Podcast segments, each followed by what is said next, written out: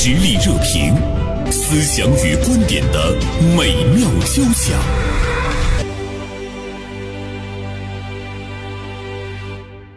今天呢，做客我们直播间的是大连晚报名笔视线的执笔人徐锦，还有呢，大连市心理学会老师、博雅学业职业发展研究中心的校长梁岩老师。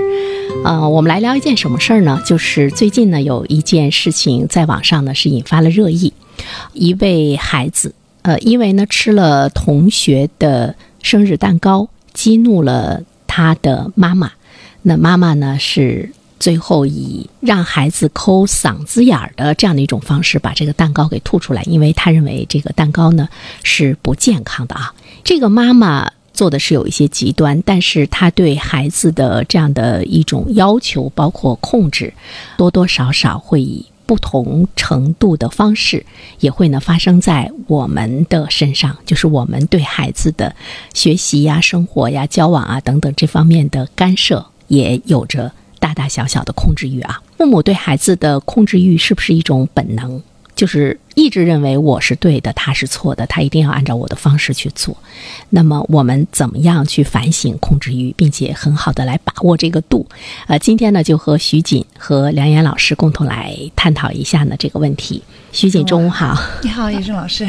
你好，梁岩老师。啊，中午好，叶生老师。徐锦还是给我们讲讲这件事儿吧。我觉得这件事情还是蛮让人。愤怒的，我用“愤怒”这个词啊。对这件事情，其实在网上我觉得发酵也有几天了，因为它是六一儿童节那天发生的嘛。但是我看那个大家的，就是可能不理解的人还是非常多。就是，嗯，大家可能家里有孩子都遇到这种情况，就是有的家长是好心呀，过节的时候给班里小朋友分享一些吃的，让孩子更开心。然后这个班级里的妈妈呢，她就订了一个蛋糕，可能送到教室去，那小朋友自然就都非常开心啊，大家就分享着吃了。吃完了之后呢，回去这个妈妈就说了，说你。这个蛋糕啊，上面是这个植物奶油，因为我们做妈妈的人都知道，我们一般都要吃这个动物奶油，植物奶油是氢化植物油嘛，它对身体，呃，一个是长胖啊，然后最严重的后果是老年痴呆 啊，对，它是有很多问题的。就我们一般买的那些做好的这些食品，凡是有奶油的，可能很多也都有这个成。然后这个家长就非常愤怒，他说他就回家给孩子喝了这个什么亚麻籽油啊。橄榄油啊，什么就各种植物油，喝了就一共是五六十毫升，让孩子催吐，那孩子可能没有吐出来，对，他就去抠孩子的嗓子眼儿，一直到把孩子哭的孩子说：“妈妈，我再也不敢了，以后谁给我我都不吃了。”孩子的这句话可能就触动了很多这个网友的内心，他也触动了我。孩子这句话，他实在是太可怜了。那我就会想，那究竟是这口这个植物奶油的这个危害大，还是妈妈的这个情绪失控对孩子的这种？这种全方位的掌控，它的危害更大呢？到底谁的危害大？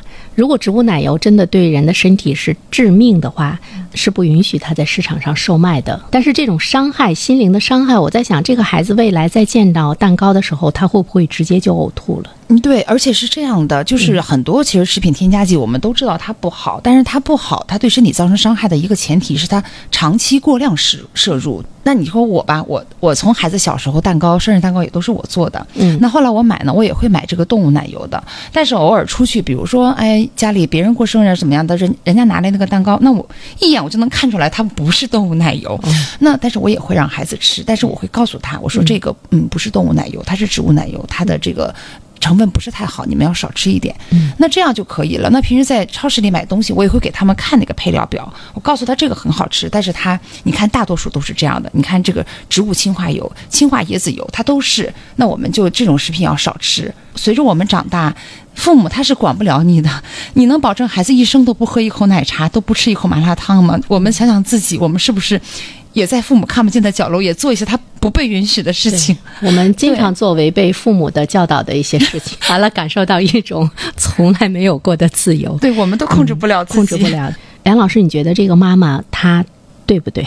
这个妈妈的做法当然是不对的。但她的出发点，她的出发点说是孩子的这个食品安全问题啊。我我看到了那个这个报道，妈妈自己也说，她说我知道这种东西吃完了她不会死，但是我们就是我就是不想让她吃到这些东西。其实他反馈的就是他自己的真正需求，就是他就要控制孩子。与其说这个食品安全的问题，不如说是孩子没有经过他的允许去吃了一口他。不允许吃的东西，嗯，所以说这个妈妈呃的这个行为反映出来的是他自己的一个心理状态，就刚才大家都提到的这个控制欲。就是他觉得孩子没有听话，这个是让他特别上火的。对，实际上更深层的就是这个问题。个人觉得吧，我觉得好像这个妈妈本身有问题，她的情绪、她的心理是有问题的。如果一个很正常的妈妈，她会不会做出这样极端的事情？比如说，徐静，你回想一下，呃，你在对孩子发火的时候，是不是也是你的那个状态特别不好的时候，你的那个火会火上浇油？对对对，我们都知道这样是不对的，就是不应该有情绪的叠加。但是你在实际就是实际操作过程当中，我以前嘛，孩子小的时候也会看到啊，大家说这个正面管教。后来我看完之后，我就跟我老公说，我说不行，我做不到，因为他需要需要妈妈做一个。我理解的哈不一定对，我觉得是一个没有情绪的人。嗯，那我说一个人如果没有情绪，那我简直是无往而不利。我怎么能局限在一个妈妈的角色？我说那做不到，我就会容许自己犯错。但是做妈妈在这个上面就对自己要求就很高了。妈妈对孩子的要求其实是对童年自己的要求。啊，我们都说做父母，呃，他对孩子的这个要求都是，呃，他想在子女的身上实现他曾经他没有做到的事情。但这个不是都说是不对的吗？我们不应该这样下一个蛋让他飞。对，所以说这叫人性使然。人性使然，就是从心理学的角度来讲，说人的本性就是有控制欲的，是因为人有三大核心的动机。第一个动机叫做成就动机，就是我想赢。嗯嗯，第二个动机就是亲和力动机，我想对你好。啊，第三个动机叫影响力动机，你得听我的。对我们弱小者，我们才能够把这个动机展现的更为突出。比如说孩子，对，那妈妈身上她表现的这三个动机，就是因为我爱你，所以我想给你最好的。你看，他说他从小孩子从小到大都不会吃一口垃圾食品，他都不会上托管班。对他要自己亲自给孩子做饭，对吧？然后付出了很多很多，就是因为他认为这些是最好的，我都要给我的孩子。但是你要听我的安排，为什么要听我的安排？说只有你这样才能够避免你受伤害，你吃亏上当。这三个动机促使了人，他有控制欲，每个人都避免不了。而在妈妈身上，如果说她的情绪确实有焦虑了，她确实是没有其他人更平和了，那很，她就表现的就像潮涌一样，啊，就像这位妈妈一样，而且对于孩子本身和孩子所在的这个环境都是毁灭性的。徐锦，你有没有对孩子发疯的时候？我我经常啊，我觉得我经常发疯，是吗？啊，我的情绪其实也经常就是非常不好。孩子小的时候，其实我也，嗯，也像很多妈妈一样，我觉得也焦虑过。那个时候就是觉得，哎，好像因为你看了很多书嘛，你觉得，哎，每一件事情如果做的不好，它都会对孩子产生。无比巨大的深远的影响。后来有一天，我就经过思考之后，我就释然了。我想我自己的，嗯，在成长的过程当中，也不是说一切周围的环境都很好，或者父母啊都做的都很好。其实你在你成人、长大成人之后，你会回头，尤其在生了孩子，当我一宿一宿睡不着觉的时候，那个时候我就在捋自己成长的这个过程。我发现其实并不是很好，并不是一个很好的这个成长。那我后来为什么成长成为一个？我觉得还可以的人，我我还特意问了我老公，他说嗯挺好的，成长为一个对家庭啊、对子女啊什么各方面，我觉得还可以的人，那是因为我觉得其实嗯，不管童年的影响也好，家庭的影响也好，其实在你整个成长的过程当中，我认为他没有我们想象的那么大。虽然现在大家都在提原生家庭，那我觉得你后来的社会教育、学校教育，包括你看的书、你遇到的事儿、你所有的经历的一切一切，其实他都在。不断的对你施加教育和影响，这个社会在毒打你，所以那个时候想到这个问题之后，我就觉得，嗯，好像孩子小时候，我到底要不要多吃一口这个，或者在他面前说一句这个？那这个事情没有那么严重了，他就，当你放到一个拉长的线上来讲，你觉得他就没有那么重要了。我觉得徐锦他是从理解了他自己的父母，原谅了嗯自己的父母在呃自己成长的过程中以前的一些不理解之后呢，其实他也呃松弛了。对孩子的那样的一种一种教育哈，我们曾经出现过那样一段时间，就全世界都在探讨原生家庭之罪啊。但是呢，呃，其实我们是改变不了它，也不能是要求每一个人说都去，呃，跟父母去和解，你去原谅父母。但是我看到一句话，呃，我觉得说的挺好的。他说，其实我们能做的就是我们选择怎么去对待。可能他对你的内心来讲会有呃非常好的一个健康性哈。呃，梁岩老师，我像我们刚才说说，哎，一个母亲其实你要以一种特别平和的、特别理性的、特别健康的情绪，呃，来面对孩子。梁岩老师，你是一直研究这方面的，你又有两个孩子，嗯，你对孩子发疯过吗？我是在等这个问题的答案。是啊，呃，会发疯过呀，就是控制欲使然。就即使我研究这个，我可能帮助很多的妈妈说放下你的，减少你的控制欲，但是我对我自己的孩子也一样啊，对吧？他不，他拖沓的时候，学习成绩反馈出来，他他最近状态不好的时候，不听话，非得吃糖，把牙都吃黑了的时候，是那种焦虑触触动你，你要发疯。但是你对孩子发疯有啥用呢？其实刚才徐欣老师说的时候，我特别想问他一个问题：那你发疯的时候，你的孩子是什么表现呢？就是跟这个里边的小孩一样，我觉得嗯他表现的他的听话而顺从，其实他是不敢反抗我，我也知道。但是我非常感谢梁岩老师，因为你也发疯过，我一下子 我一下子我又释然了。对，我们都不是女神。对，你想这如 如果说我们发疯的时候，孩子选择了哭泣，选择了去哄你、拥抱你，承诺我再不犯错了，那一刻他可不可怜？哦，他一般不拥抱我，但是说我再不这样了。其实很多时候是孩子包容了嗯发疯的父母，对吧？所以说，其实我们真的应该和孩子就是平和的这种状态，其实它是一种能力，那当然也是内修的，也需要修炼的一种能力。做妈妈，你必须要面对这样的挑战。你在遇见问题的时候，不要用发疯去解决吧。比如说，就减少控制欲，我觉得，嗯，你也看一看孩子的反馈，因为孩子的身上他也有我刚才说的那种三种动机，他觉得。我知道，我理解你说的这个事儿，但是我想我依靠我自己的力量去解决，或有我自己的判断力。但当我需要的时候，你还得帮我。嗯，我不需要的时候，给我一点空间，让我自己说的算。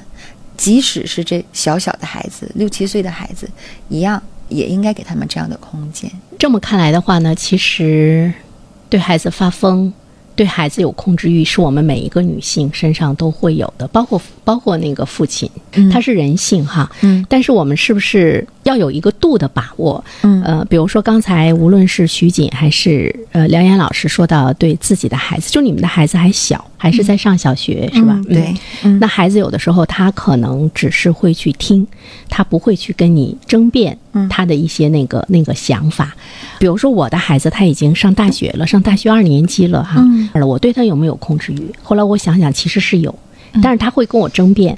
我们最后会达成一个妥协的方式，但是回头想想，其实、呃、我的做法也是不对的。就是他曾经改过一个他的微信头像，嗯我特别不喜欢他那个微信头像，可能就是年轻人跟我们这一代人，他对很多事物的理解不一样。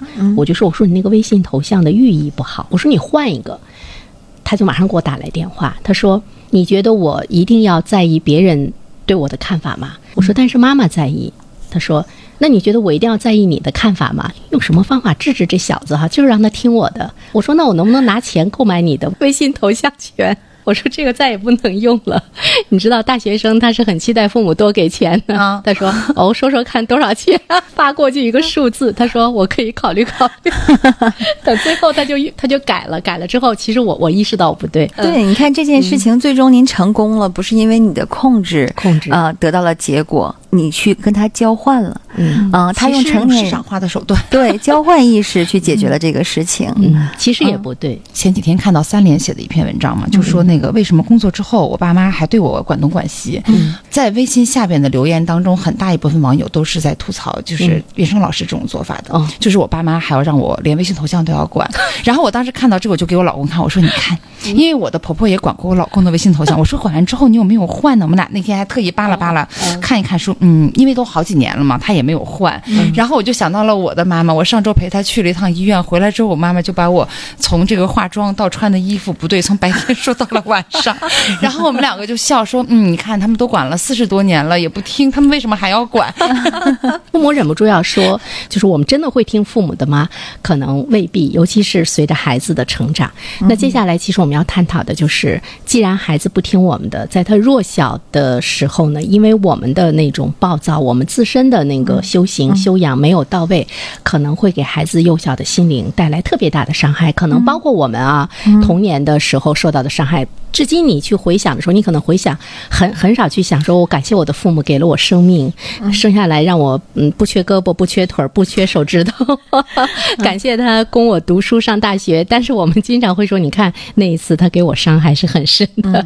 对，其实父母对孩子过度的控制欲带来的伤害会影响他的一生，知道他的危害，我们通过一些什么样的做法，不让这个控制欲那么极端。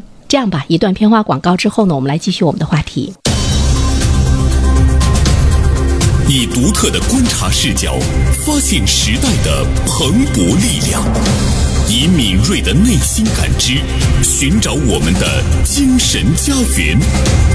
实力热评，名笔与名嘴的实力碰撞。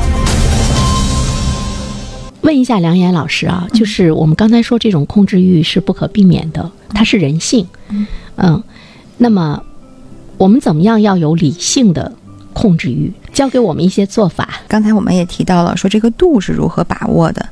嗯，我想就是一点，就是你要有更高维的认知和觉察，就是过犹不及嘛。首先呢，你要尊重孩子，他是一个独立的个体，他有思想、有能力，他也有短板，有他的局限。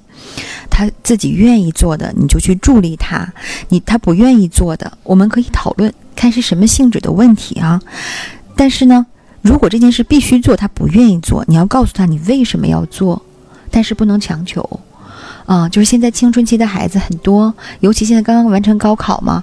其实我我看到就很多的高三这一届的高三孩子，他就不能够正常的参加高考，妈妈也会哭着对我们说说的，小时候怎么那么好，说什么都特别的听话，到了高二之后啊，说什么都不听，我们也不敢说。等我们见到孩子的时候，你就会发现他特别的。不舒张。当你打开了之后，他又变得特别的舒张。他觉得我说的算了。这个就是因为我们那个控制欲太强，没有把握好度，对孩子童年的那个伤害，到了他的青春期就爆发出来了。他有自主意识的时候，他就开始反噬了这一种控制，因为他的控制欲就出来了。嗯，然后呢，我觉着再减少控制欲的做法呢，就是要。克勤克己，以身作则，就是做父母的没有办法，因为你生养他，你要教育他，那你最好的教育就是你自己以身作则。你要你想培养一个什么样的孩子，你就去做到那样子就好了。那妈妈说，嗯，我什么都没管过，这孩子就学习好了。别人家的孩子啊，天使宝宝啊，就就是这么样讲。其实他做到了，他努力的在工作，在爱这个家。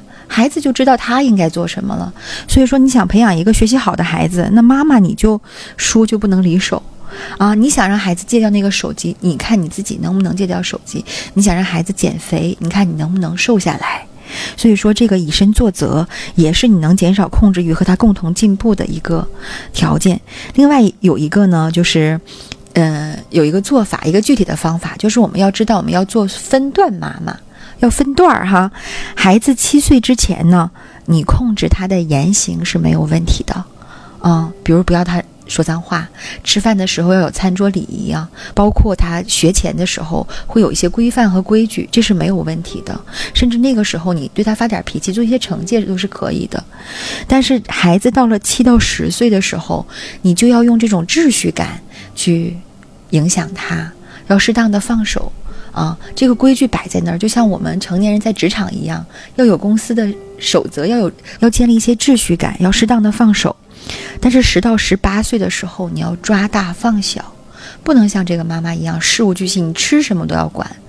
那个时候，孩子可以自主去选择自己如何活下去。但是，比如说孩子选择学校呀。就是做决策的时候，呃，假期要去哪个地方去参加夏令营啊？我和哪些小伙伴在一起啊？这些大事上你参与决策，一定要抓大放小，这样的话你才可以顺滑的进入他生涯的下一个阶段。孩子到了十八周岁的时候，其实你就应该想到你要体面的退出了。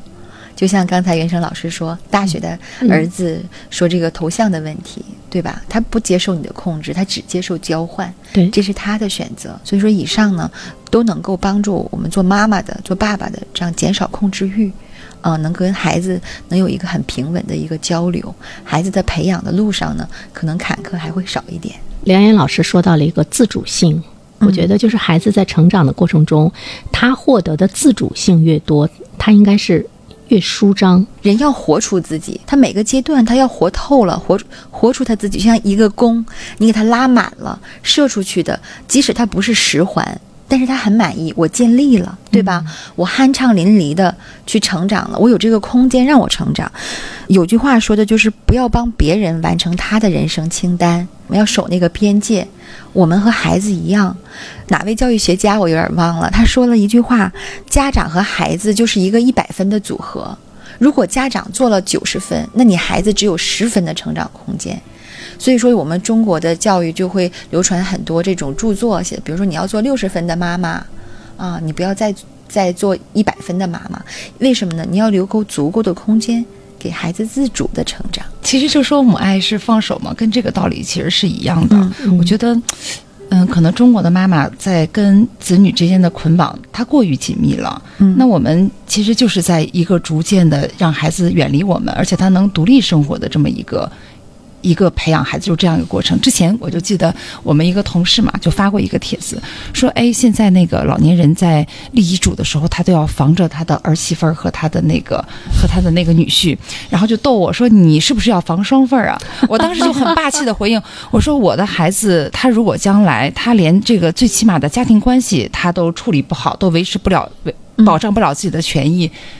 那你能管他管到什么时候呢？而且现在你看，呃，高考结束了，很多呃家长带着孩子去报志愿啊，然后这个就出现了这种、嗯对家长是不是尊重孩子的一个选择？那当然，孩子有他的局限，他的认知水平在那块儿，他的视视野、眼界也也就在那块儿。嗯，他可能知道自己，但他不知道呃这个环境，知对不知道这个世界，做不到知己知彼。但是爸爸妈妈也有自己的局限，对，所以说你就经常看到这样咨询的家庭就会。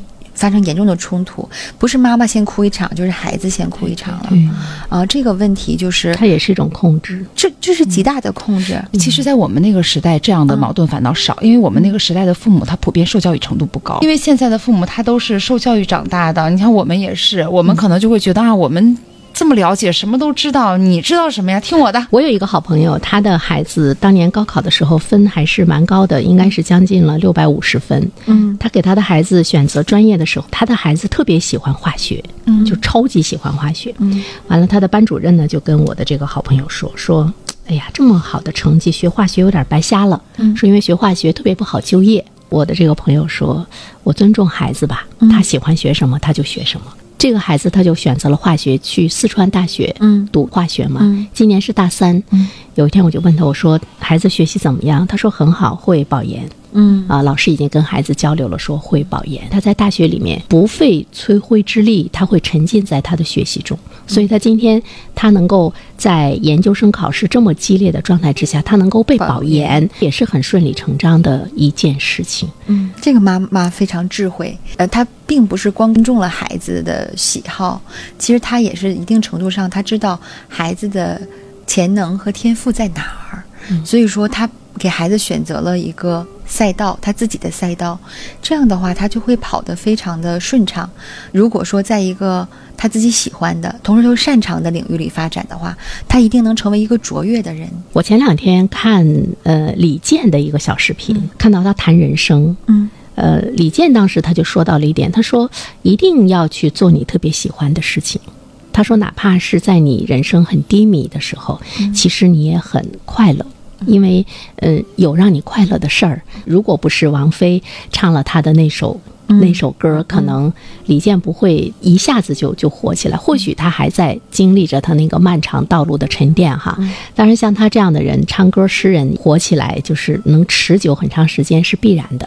他说：“其实我在特别低迷的时候，我我很开心，因为我做着我喜欢的事情。”嗯他那个在清华吧，是吧？他在清华的时候，他他说他读的是无线电嘛。嗯他说我会去想，我到底是继续做无线电，还是我来做做我的音乐？你看，有很多人在他沉迷的时候，我们看他能够度过那个艰难的时期，其实是因为他有支撑、有力量啊，就是热爱。也是童年的时候给了他充分的呃发展的这样的一个空间吧。我觉得哦教育上的瑕疵就会少一点，才会成长出一个自主的人。因为如果说在他的这个童年成长的过程中，就是有这种控制欲极强的父母的话，就会造成两种可能。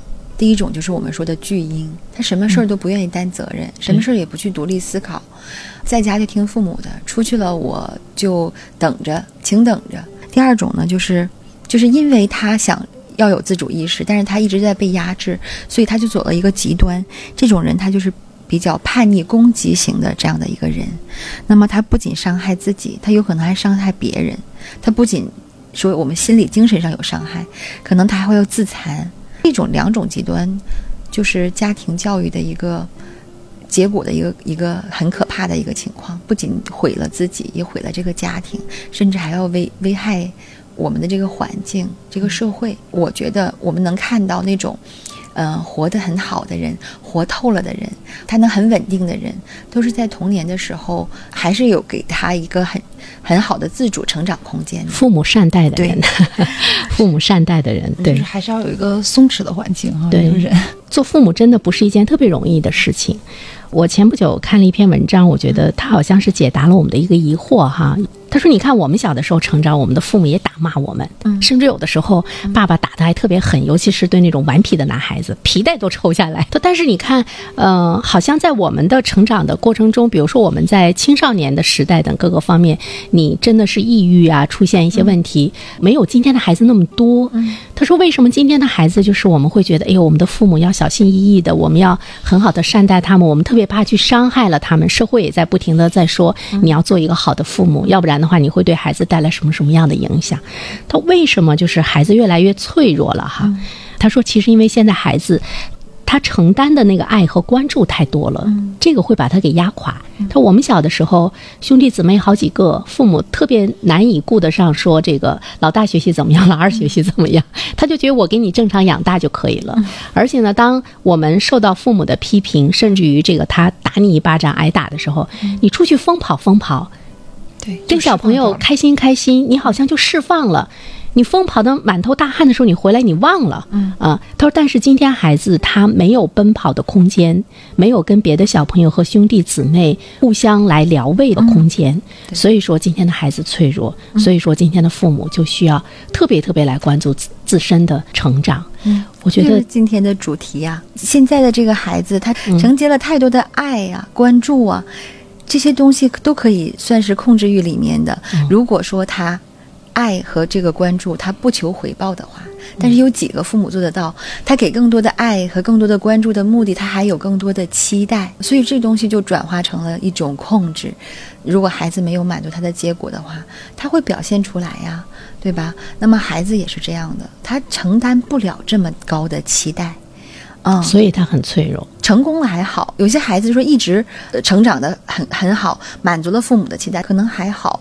但当然，他成人时代的时候什么样，我们还不能说。但如果孩子的屡次不满足期待，他小小的心灵他承受不住那种爱了，挫败感啊，对我说人生不可能永远走在一条正确的路上。当你觉得我的孩子哎特别听话，然后特别顺当的，从小别人人人羡慕，考上了重点高中，然后考上了大学，哎，突然有一天他说哎在谈恋爱的问题上怎么样的？当时是一个朋友跟我讲，我就说了这句，因为我觉得其实我们就好像。太想用自己的经验去告诉孩子什么是对的，你不要犯错，那怎么可能呢？其实我们回首自己现在，嗯有些坑一定要自己踩了，然后才知道，嗯，这是坑。对，别人跟你讲是没有用的。是，所以完成不了别人的人生清单，嗯那些别人的人生体验，你要让他自己去体验对对，那其实，哦在童年的时候，其实我们的控制也是，嗯哎，我说的是对的，嗯你这样会犯错，那你就让他错嘛，对。错一次他就知道了。其实人类的进步呢，我们会发现，就是人性的那个成长特别特别的缓慢，几乎在每一代人的身上，其实，嗯，他所经历的苦难，就刚才徐锦说到，他要走过的坑，并不会呢要减少。但是你看，我们的科技的发展在叠加，我们以前没有用过电脑哈，我们用算盘，或者是我们用用用这个笔来这个记录哈，了解信息，了解一些这个词条的意义，我们会去翻词典。它的那个科技的叠加，让我们减少了很多的成本，可以去少走很多的弯路。嗯，但是人生的成长好像不是，比如说你谈恋爱的时候。你你经历了两次失恋、三次失恋，到了你孩子的身上，他不会说哦，你是三次，那那到我这就是一次，呃对 啊对，不会，他很可能会经历三次、四次、五次，就是他一切都要从头来过。其实这不就是生命的意义吗？今天高考作文嗯就是说这个科技的这个进步哈，然后给人来人类带来的这个变化，就是其实我就思考，其实现在很多说呃智能也好啊，这种科技的提升，给我们好像给我们提供了很多便利，这个是很好的呀，这就是人类的进步。但是其实人的成长，它这部分高效了缩短不了啊对那另外一部分的成长。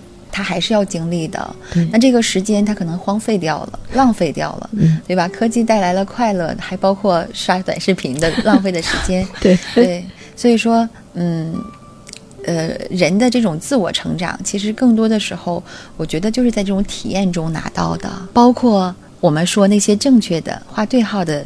这个选择，包括那些说我们走过的弯路和错误，这些才积累成了你人生，才是我们现在坐在这儿的自己吗？不然都长一样了。如果是我们从往大了去看，真的是了解，真正的了解和理解的话，我们自然而然的就会对孩子会有些放手，你就会想，哎呀，需要他经历的，他必须得经历，不可能因为我的一句话或者是我的管束，他减少经历方面的挫折哈，就是要认识到这一点。但是还是要分段父母嘛。嗯在他小的时候，还是要给他一些保护。对但是保护呢，其实是有空间，它是环绕的，并不是握握死在这个自己的怀里的。嗯嗯，我我我我的那个孩子哈，我们那个上小学之前是在新寨子住，嗯我就觉得那边的教育这个外外教的教育水平和我们高新区不太一样。搬到高新区的时候，我就给他找了一家呃机构，还是我朋友的教英语的机构。他跟我说：“哎，梁岩不行啊，咱家孩子外教的这个基本的课堂用语都不行。”然后我做了一个选择，那就即使是朋友，我也不要去那儿学了。为什么？我觉得孩子去那儿他就会抵触，因为他跟不上趟儿嘛，啊，他跟不上课堂的节奏。但是我做了一个什么事儿呢？就是他在他他在私立小学读书，他一周十堂英语课。现在我看不出我孩子的英语比谁差到哪儿去，啊，我觉得这就是家长的一个决策和一个保护啊。啊，如果说就把他塞到那儿，你看你英语不行，你就必须要在这儿学，不然的话你就怎么样怎么样的话，我觉得我孩子可能就会对英语这个学科可能都会就会厌烦了。对，嗯嗯，所以说就是在小龄段的父母这一块儿，适当的保护，就是把握这个度吧，在这种大的事情上。我觉得徐锦对于孩子来讲，其实你给了他们特别充分的那个成长的空间，包括周六周日让他们去田野中撒野，带着他们到处呢去这个游玩。觉不觉得你的孩子跟别的孩子比较起来，会有一些不同呢？话多，我儿子最明显的就是，我觉得他他其实是一个快乐的小孩，觉得其实带他出去玩儿，不让他太多的去刷题或者怎么样的，其实我觉得他的内心还是挺阳光的，很容易快乐。因为话多的人就快乐嘛。我曾经为他的话多，我非常苦恼。后来我和我老公看到了一篇文章，就是说废话多的人更快乐。我们一想，真的是这样。所以你就减轻了他这个话多的控制欲，你允许他话多。不，允不允许，反正他也要说。再次感谢徐景，感谢梁岩做客我们的直播间，也希望呃正在收听我们节目的听众朋友，在对孩子的控制欲，在对孩子的放手这一方面，我们其实呢应该有更多的理性的一个思考。快乐的孩子吧，这种快乐对他来讲，一生都是一种财富。想想我们人到中年，甚至于已经年过半百的时候，如果你觉得你过得还不是很快乐，呃，其实回头去想一想。可能是在你从小成长的某某一个阶段，这种不快乐的种子已经是种下了啊！期待着下次的合作，再见。嗯，再见嗯